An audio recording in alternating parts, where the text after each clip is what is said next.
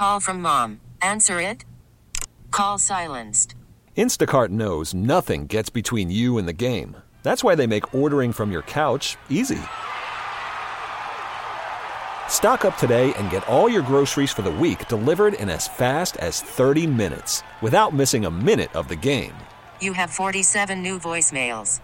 Download the app to get free delivery on your first three orders while supplies last. Minimum $10 per order. Additional terms apply. Can't find that on the radio. Yo, turn to that station.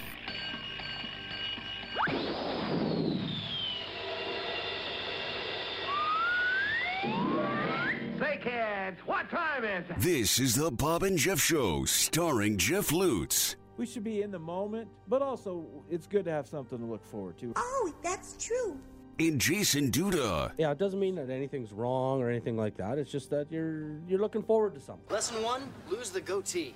Lesson two, get a suit. 97.5 and 1240 KFH. It's showtime, baby! You'll go wacko, bananas, nuts, crazy, unbelievable! Welcome back. Hour number two of Bob and Jeff today. Bob is out today. What's his status for tomorrow? Do you know that? Are you asking me? I'm like asking I you. would know? Well, you know the days you you are doing the show. Well, I told him that I would do yesterday when he called. Then he asked if I would do today because he's obviously busy. He is pretty And I busy. told him tomorrow, if need be, with everything that he's got going on, I'm available. So if he needs me to come in, then I'll come in. And then Friday we're supposed to do the show. Yeah, I might be here the rest of the week. I don't know. All right. well, Whatever you guys tell me. I the told more him the I was- merrier, in my told opinion. him I was free this week, especially with everything going on. I'm more than happy to help out and come here and chat with you for a while. And so, yeah, we'll see. If I have- he he might not know until tomorrow, and that's fine. If I have something going on like next week, would you be free? Not for you next week. No, days? not not if not if it's just you just want a day off. I didn't say that. I oh, I'm if, just saying. if I have something going on. if you had something pressing and I was able to do it, of course, Well, I appreciate that. absolutely. I don't have anything pressing as of now. I'm gonna knock on wood. Just Knock, uh, knock, I don't, knock. I don't want any problems. You know what I'm saying? Okay. I just want to live my life and uh, get through it, sail along. Fair enough. Shockers tonight. By the way, this is going to be a little shorter of a segment than you Well, might be accustomed to. Let's be honest.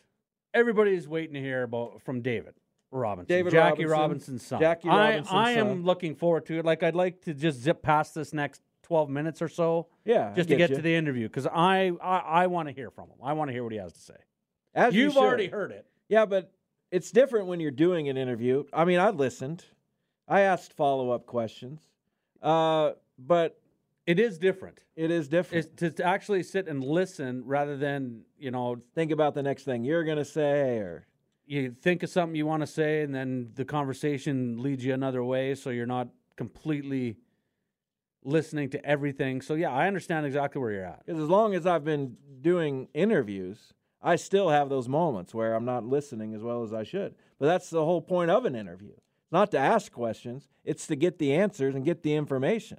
for everybody else listening You ask- absolutely good job You want to ask good questions to get the information, but you get it. i get it Thank you. i get it I'm not going to be able to watch the Shockers tonight because they're on ESPN U, a channel I do not have. i do not have that channel either I have E ESPN, ESPN2, and ESPN Plus. that's what i but have But no you. I know so you. No shockers for me today.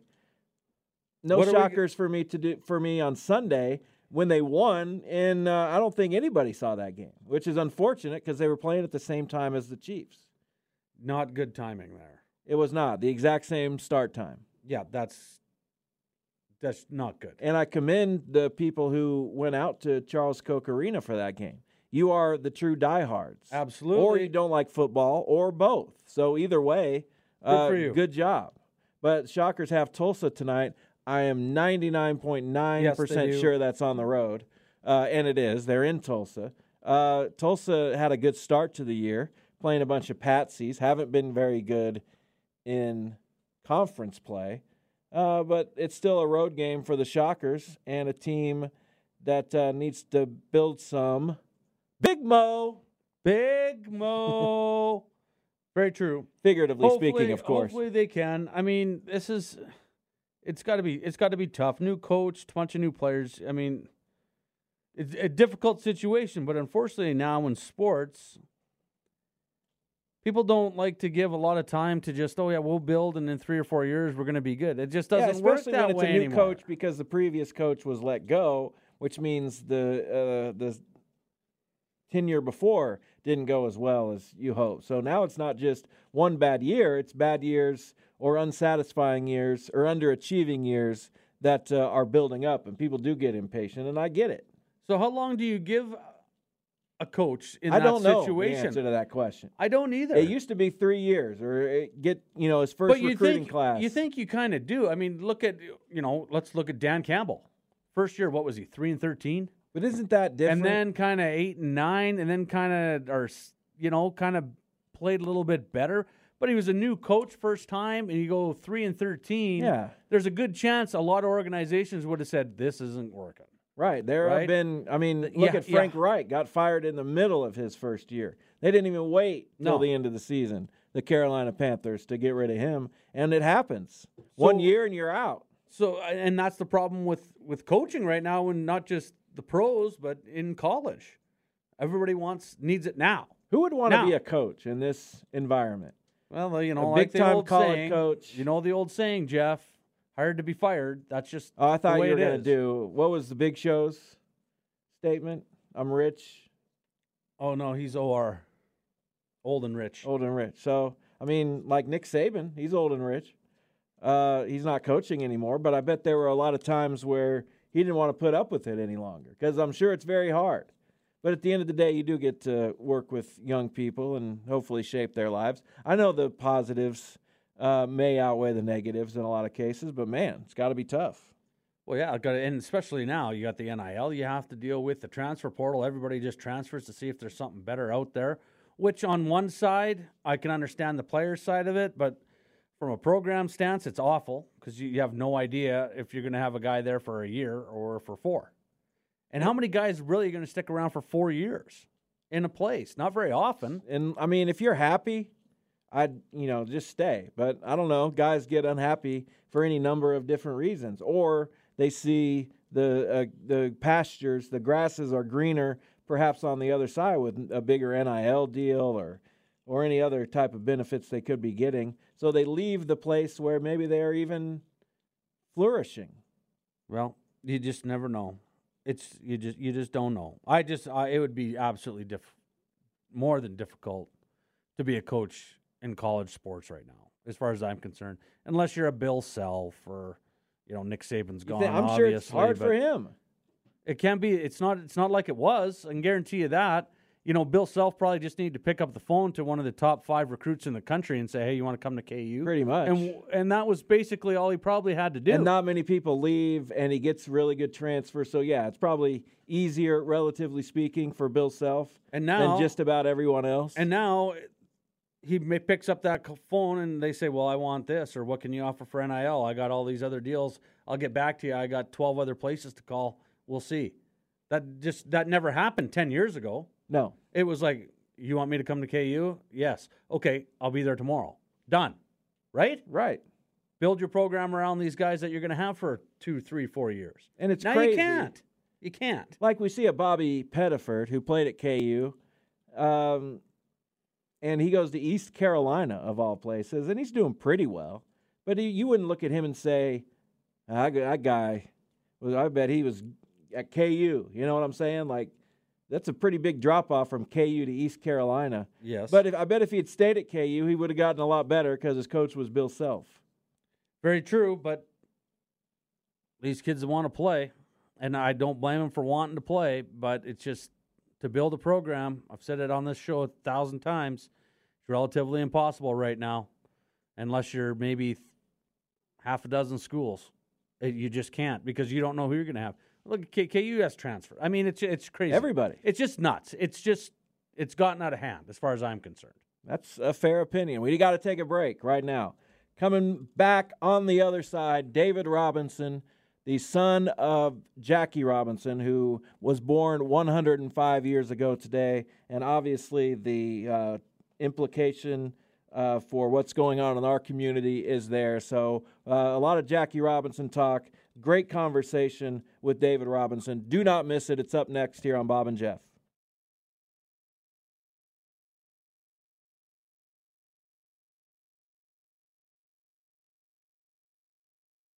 Worried about letting someone else pick out the perfect avocado for your perfect impress them on the third date guacamole? Well, good thing Instacart shoppers are as picky as you are. They find ripe avocados like it's their guac on the line. They are milk expiration date detectives. They bag eggs like the 12 precious pieces of cargo they are. So let Instacart shoppers overthink your groceries so that you can overthink what you'll wear on that third date. Download the Instacart app to get free delivery on your first three orders while supplies last. Minimum $10 per order, additional term supply.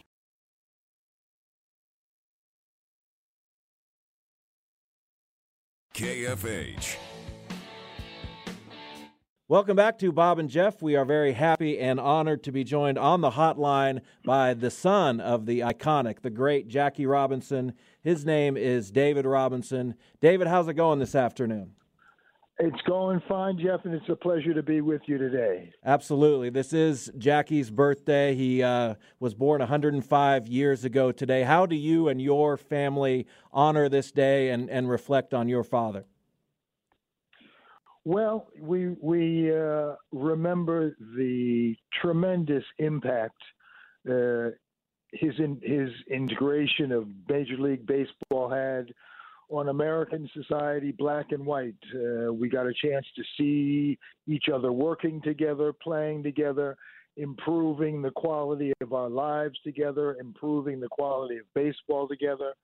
So it's a day that it's a, it's a day to celebrate uh, the strength of unity and integration. Absolutely. You know, and there are extenuating circumstances for why we're talking today, which we'll get to later. But it's interesting and amazing because I've also talked today to uh, Carl Erskine, who is uh, 97 years old and an, and an old teammate for a long time of Jackie's yes. with uh, with the Brooklyn Dodgers, and that's just incredible. I mean, who would have ever thought that opportunity would present itself? And then, of course, the opportunity to talk to you. And in my mind, it goes to all these historical places. How do you put in perspective as someone who grew up and that was just dad? Jackie was dad. How do you put in perspective his historical impact? Well, as you say, um, he was father, and uh, the impact we saw uh, was, uh, to a large extent, uh, inside the house with his family, with his wife, with his children, and our extended family. Um, and we just enjoyed coming together as a, a, family and as an extended family. But it's it, it was the same type of enjoyment. One of the one of the fun days of the year for us was Old Timers Day. Uh, when we went down to the baseball camps in Florida, and all the old timers were down there for the weekend playing together and remembering the days when they were professionals at sport. Um, and it just brought uh, brought warm memories of what type of success, what type of human development can happen if we decide that um, we're going to work together. Uh, and working together certainly made the Brooklyn Dodgers a better baseball team, and America just became thrilled with the potentials of what we can do together and what Jackie Robinson brought to the game of baseball. Talking with uh, David Robinson, whose father, Jackie Robinson, was born 105 years ago today. So, obviously, when we're talking about this statue, it's a the Jackie Robinson statue here in Wichita, there's a lot of mythology and a lot of mystique and the aura and the spirit. These are all words that kind of get get thrown around when you're talking about a, a statue, maybe of j- anybody, but especially Jackie Robinson. So, in what ways do you think the man Jackie Robinson was different from the myth and the mystique and the aura? And in what ways does he live up to all of that? Well, you know, it it it it he was a man of uh, of quiet temperament. Uh, he was very gentle with his family. Um, he was not a swimmer nor was he a fisherman. but to be with his sons, we were out on the uh, the Long Island Sound fishing, uh, deep sea fishing. He and I were up in Canada in a huge lake in a very little rowboat. But that was, you know, that was the man who wanted to be father, um, who extended himself to be with his children. Um, you know, the myth of the the the the or the the the fiery uh, competitor you can see that, and it amazes me to this day, Jeff. I, I, I've I've looked at the distance between third base and home plate, and said, "How is it that a man can consider stealing home?" uh, and it's so it, it's a remarkable tribute uh, to one of the things that he brought to the game of baseball, which was greater daring and greater success at his daring as a base runner. Um, so he was a bold man, a courageous man, but an, a, a, a simple and quiet father who really wanted to work with his children uh, to make a better life for them and to give an example to uh, American children across the nation uh, as to what a family could be and what a team could be together. For sure. So I, this this is probably a story that's just out there, and I probably missed it. But when did Jack become Jackie? You know, that's a very that's a, an interesting point. You know, uh, as a man becomes, uh, as you say, an icon, a legend, a familiar figure, a figure that you you know feel that you can put your arm around if you have the honor to meet him anywhere in in the, in the streets or in America. Um, it you go from uh, the more formal to the more informal, and so I think you're talking you know, well after 1947, but you're talking in the 1950s when when when when Jackie uh, Robinson became a household name, uh, became a figure of success, and people wanted to identify with him with the warmest name, warmest component of the name, and they chose uh, Jackie. And I would say, you know, that was as his career developed, and they begin to began to own him as their own. David Robinson, our guest, honored to be joined by the son of the late great Jackie Robinson, born on this day. So you are you were born about five years after Jackie became a major league player. How much That's... how much of, of his career do you remember? I imagine there, you know, seeing it on film in a lot of ways helps you maybe remember. And what were those following 15 years or so like, or 20 years? I guess five years after he played, and then 15 more years with him like. Yeah. Yeah, I said the, the, the baseball element was the old timers' day. Uh, the father element was at home uh, uh, with him as a father, and and within our extended family of relatives who would come together Christmas, Thanksgiving, Easter, and and uh, and and all summer long uh, on our property in Stamford, Connecticut. Um, but during those years and the years that I knew him as father, it was uh, as an advocate, an advocate for social development. Uh, when our churches were bombed in the South, he was there to raise money to rebuild those churches. When we wanted to talk about economic development, he was there in Harlem starting a bank uh, to be a, a, lending agent to, to, to businesses um, and just a constant spokesman uh, joining political parties in terms of trying to make the political system better for the American society. Um, so it was an advocate uh, for social development, uh, equality in America, advancement for the African American community. That's the way he lived his life, and that's what he pressed in his sport that he loved of baseball to see that baseball began to expand its its its its uh, agreement towards inclusion so that we didn't just have baseball players on the field, but we had um, a diverse population in the back offices of baseball, and that baseball became a, a more and more inclusive sport. What did he, and you know, we're working still toward a time where we acknowledge everyone's uniqueness, their backgrounds, their heritages uh, and everything like that, and still, you know, come to just accept them regardless. We're, I mean, that may that's a problem that may never be solved. But what did your father teach you about race and what it meant uh, in his life, and how maybe ultimately, uh, when you were young, how you might have to encounter problems such as those?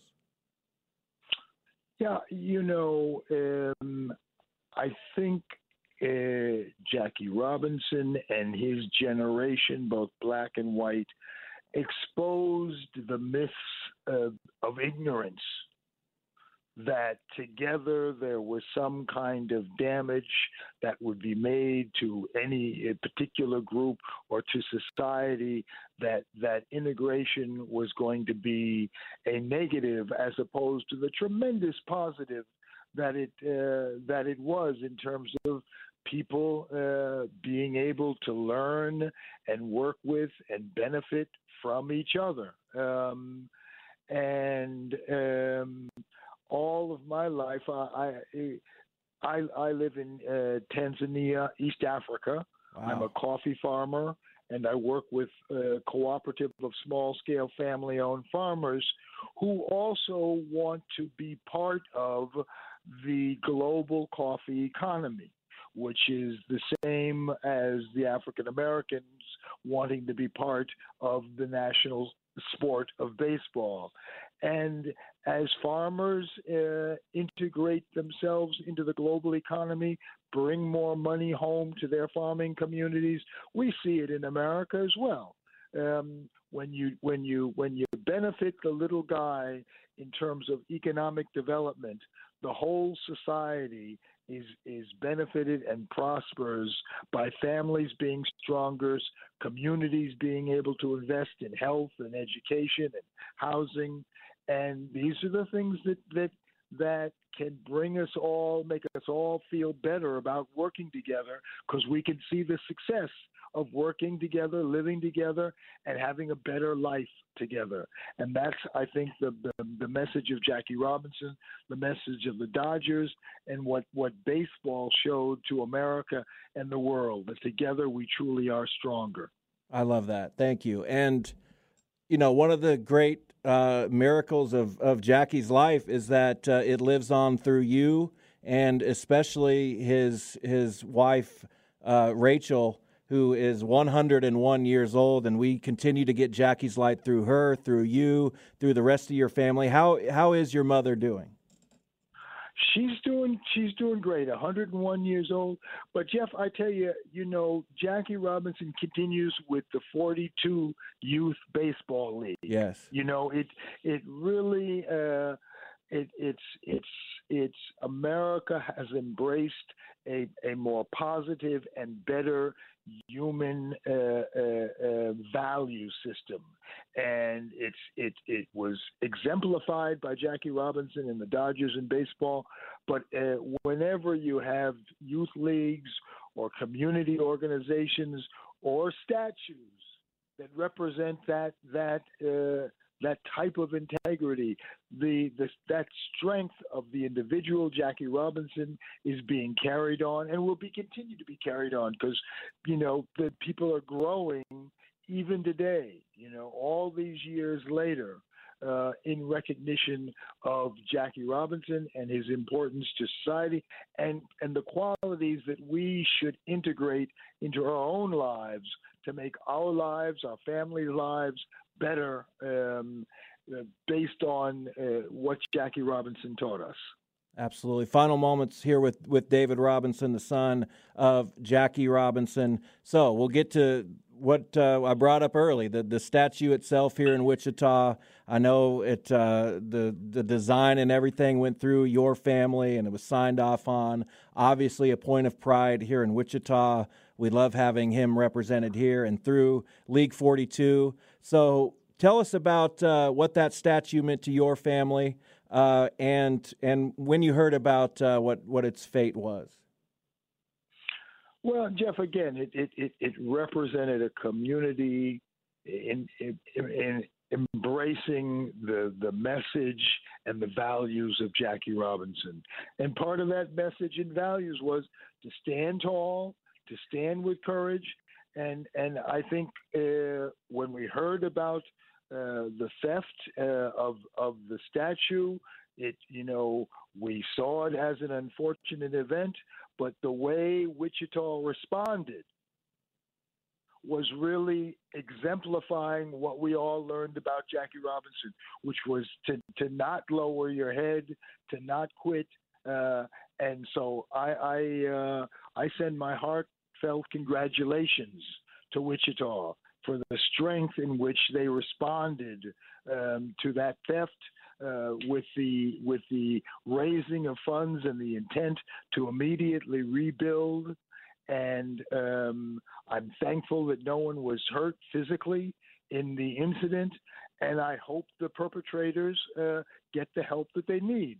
The courts will exercise uh, their input, but these are people who are troubled mentally, and um, these troubles are, are not exclusive to that those particular thieves. We it, it's it's it's work that we all need to do to try to find the right direction in our lives. And and the youth 40 the, the youth 42 league uh, in Wichita can be one of the institutions and the way the community responded in, in Wichita and across the nation is an example that we're not giving up uh, and that we're moving straight ahead. And that's a resilience that you can't be beat, that can't be beat, and, and statues can be replaced.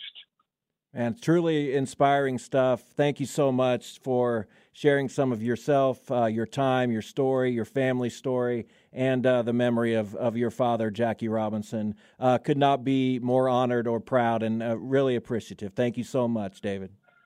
Well, thank you to you and, and, and your family. I know Wichita, you've done a great job, and it's it, it has a great meaning on our youth and our future. Absolutely. Thanks, David. All right. Thank you now. Pretty amazing stuff right there. Yeah, pretty good. Pretty good. That was uh, that was enlightening. I enjoyed that. Me too. Welcome back. Bob and Jeff, final segment of the show. This is an interview I recorded earlier at Channel 12. This is Carl Erskine, uh, pitcher for the Los Angeles or the Brooklyn Dodgers in the 1940s and 50s, who played with Jackie Robinson. Yeah, so obviously I want to talk to you today about Jackie, and I, I live here where the statue was stolen. It's also personal to me because uh, my dad is the is the executive director of, of the nonprofit baseball league who helped build the statue, and and obviously you played with him for a long time. So today's his birthday. I know you've heard about the the statue. Have you been reflecting on on Jackie a lot over the last few days? Well, yes, I have, I played with Jackie uh, nine or nine or possibly ten seasons. We're good friends, and um, he's a he's a very high class person. Of course, everybody knows he's a great athlete, but he was he was a genuine, well educated, and uh, a very genuine friend of mine. Absolutely. I think you guys broke into the Dodgers organization in the same year, 1946. He was in the, he was in the minor leagues. You were at a different uh, minor league stop. So, what was the the talk around the Dodgers organization when he became part of the organization? I'm sure there were a lot of conversations. How did how did those go with your teammates? Well, we there was never any friction or guys all uh, respected him, and of course, it went both ways. And um, so we never had a problem with that. And Jackie was a class person, well educated, and um, of course, everybody recognized right away. I'm glad he's on our side. Yeah. So you know you you're about eight years younger than him. Was he someone you looked up to just because you know he'd he'd had experience, obviously playing in, in the Negro leagues, and like I said, what did you look up to him in a way? Well, I didn't have a problem either way because I grew up in a, a town of Anderson, Indiana, and my best buddy was a black athlete who was an all-state athlete named Johnny Wilson. And I'd had that experience, and it was no problem for me at all with Jackie. So we we were we hit it off uh, very well, and uh, of course I respected him a lot. And the, the race thing never entered our uh, you know in our experience. We, it, it was just he was a teammate, and that was it. Yeah. Why do you think that is? Why do you think the, the race thing? Because, you know, obviously baseball to that point had not had a black player. Why were, why were the Dodgers or most of the Dodgers seemingly able to kind of overlook that? Well, we were glad he was on our side. he was a, a very exciting player to watch or to be a teammate with. So, uh, there was no friction of any kind on our side, and he was uh, aggressive and uh, very exciting base runner. So uh, we were happy he was on our team. Yeah, absolutely. And and you know, he was a Dodger in 47. You were a Dodger beginning in, in 1948. Do you feel like things had calmed down around the league? Maybe some of the opponents, maybe some of the, the outcry over him playing. Was that still there or, yes, or that it had? There, yeah. Yes, you're right. It was still there.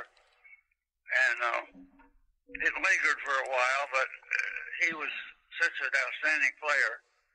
Uh, that soon went away. And, and he gained the respect of other other players. Were you able to look at him? I mean, I imagine the answer is yes, because like you said, he's he's he's on your side. But were you able to look at him less as a cultural figure and more of a teammate? Did you even consider him a cultural figure? Were you able to grasp the importance of that moment at the time? Well, I'd had a pre-experience that made everything okay for me with him.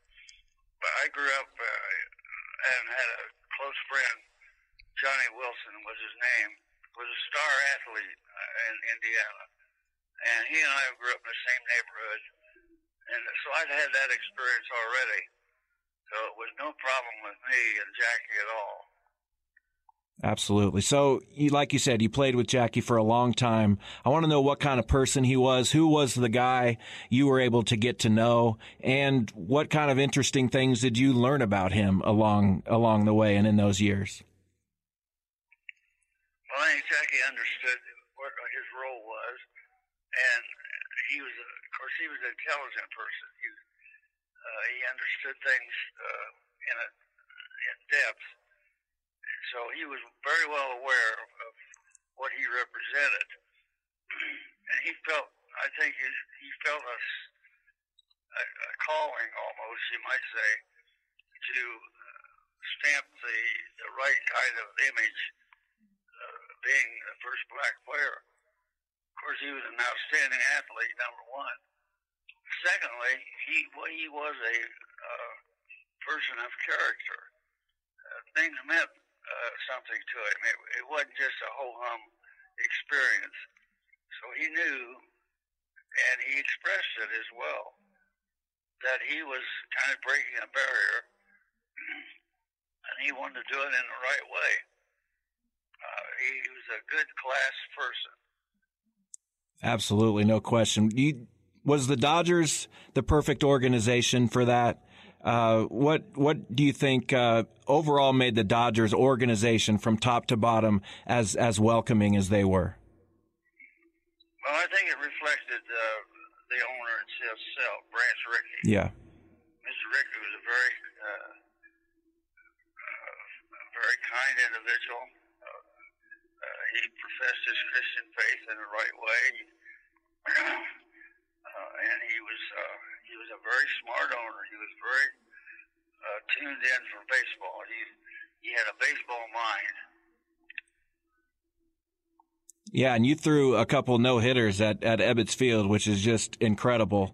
Um, and I know Jackie, you said he saved one of those. Can you tell me that story? Well, he was playing third base, and um, there was a ball hit hard. Willie Mays hit a hit a shot to his left. Now, one thing about Jackie, he was quick.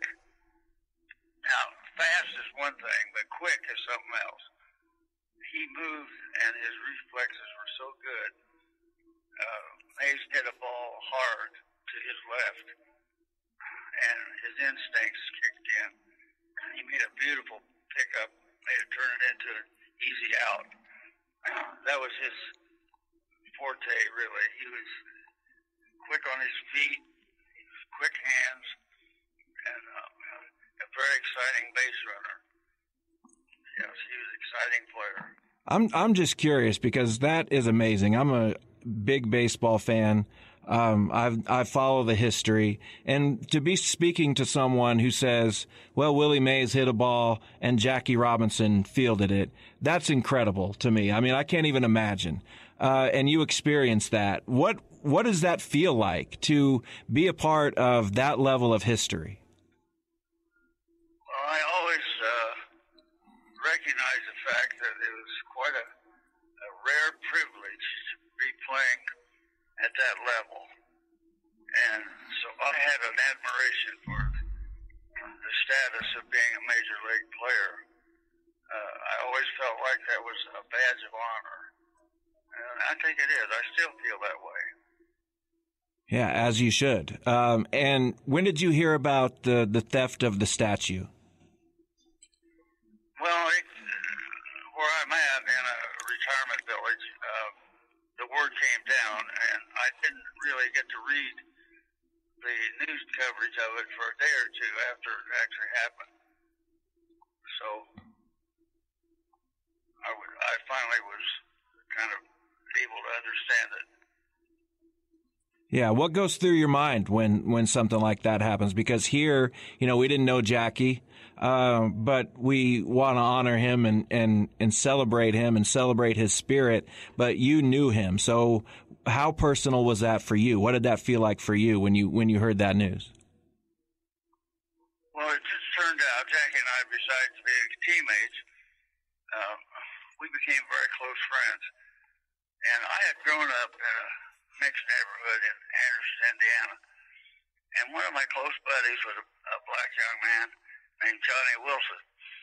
He was a star athlete in Indiana, and it was sort of a forerunner for my experience with Jackie. It was interesting. It happened that way. But uh, I always respected Jackie a lot. He was a very intelligent person. Actually, in those days, not too many of us college experienced. Jackie had been to college, and uh, so he was he was a very intelligent person and very driven. He was very committed to what he was. I guess he felt like he was trying to prove something, but uh, he he had an intense. Uh, Duke Snider was my roommate, and uh, he told me one day, he says, Carl, you, you want to see a game face? There was always a term in, in uh, sports that when a guy was really locked into this the situation, his competitiveness was coming through really strong. They said he had a game face, and he was there for business to get it done and get it done right. And that's exactly the way Jackie was. No nonsense about him and his commitment to uh, his playing days.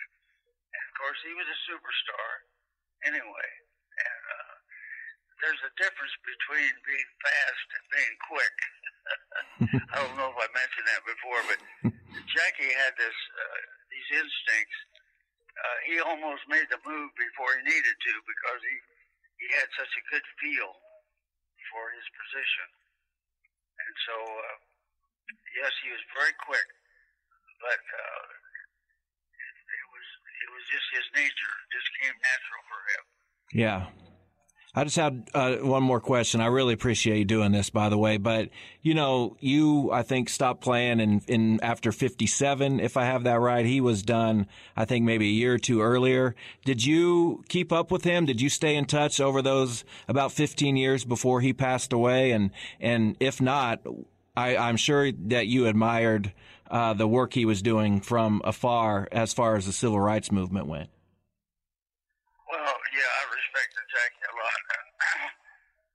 I may have already mentioned this. I'm not sure I remember right, but I had a close friend, a black young man named Johnny Wilson in my neighborhood. Yeah. And he was a superstar in Indiana. In fact, he was Mr. Basketball uh, in Indiana. So I had that experience to lean on. And it was a, a valuable thing for me to have that experience with Jackie. Uh, and uh, so that it was kind of like a forerunner. I was kind of prepared for it. Absolutely. Well, Carl, I, I really appreciate it. Uh, I appreciate your time so much. It was, a, like I said, it's an honor to speak to you, uh, a Brooklyn Dodger. Uh, just amazing. So thank you so much. Well, I'm always pleased to recall those good days and those teammates of mine. It was quite an experience. Absolutely. Have a wonderful day, Carl. Thank you so much. Same to you and your family. All right. Bye-bye. Thank you. Bye.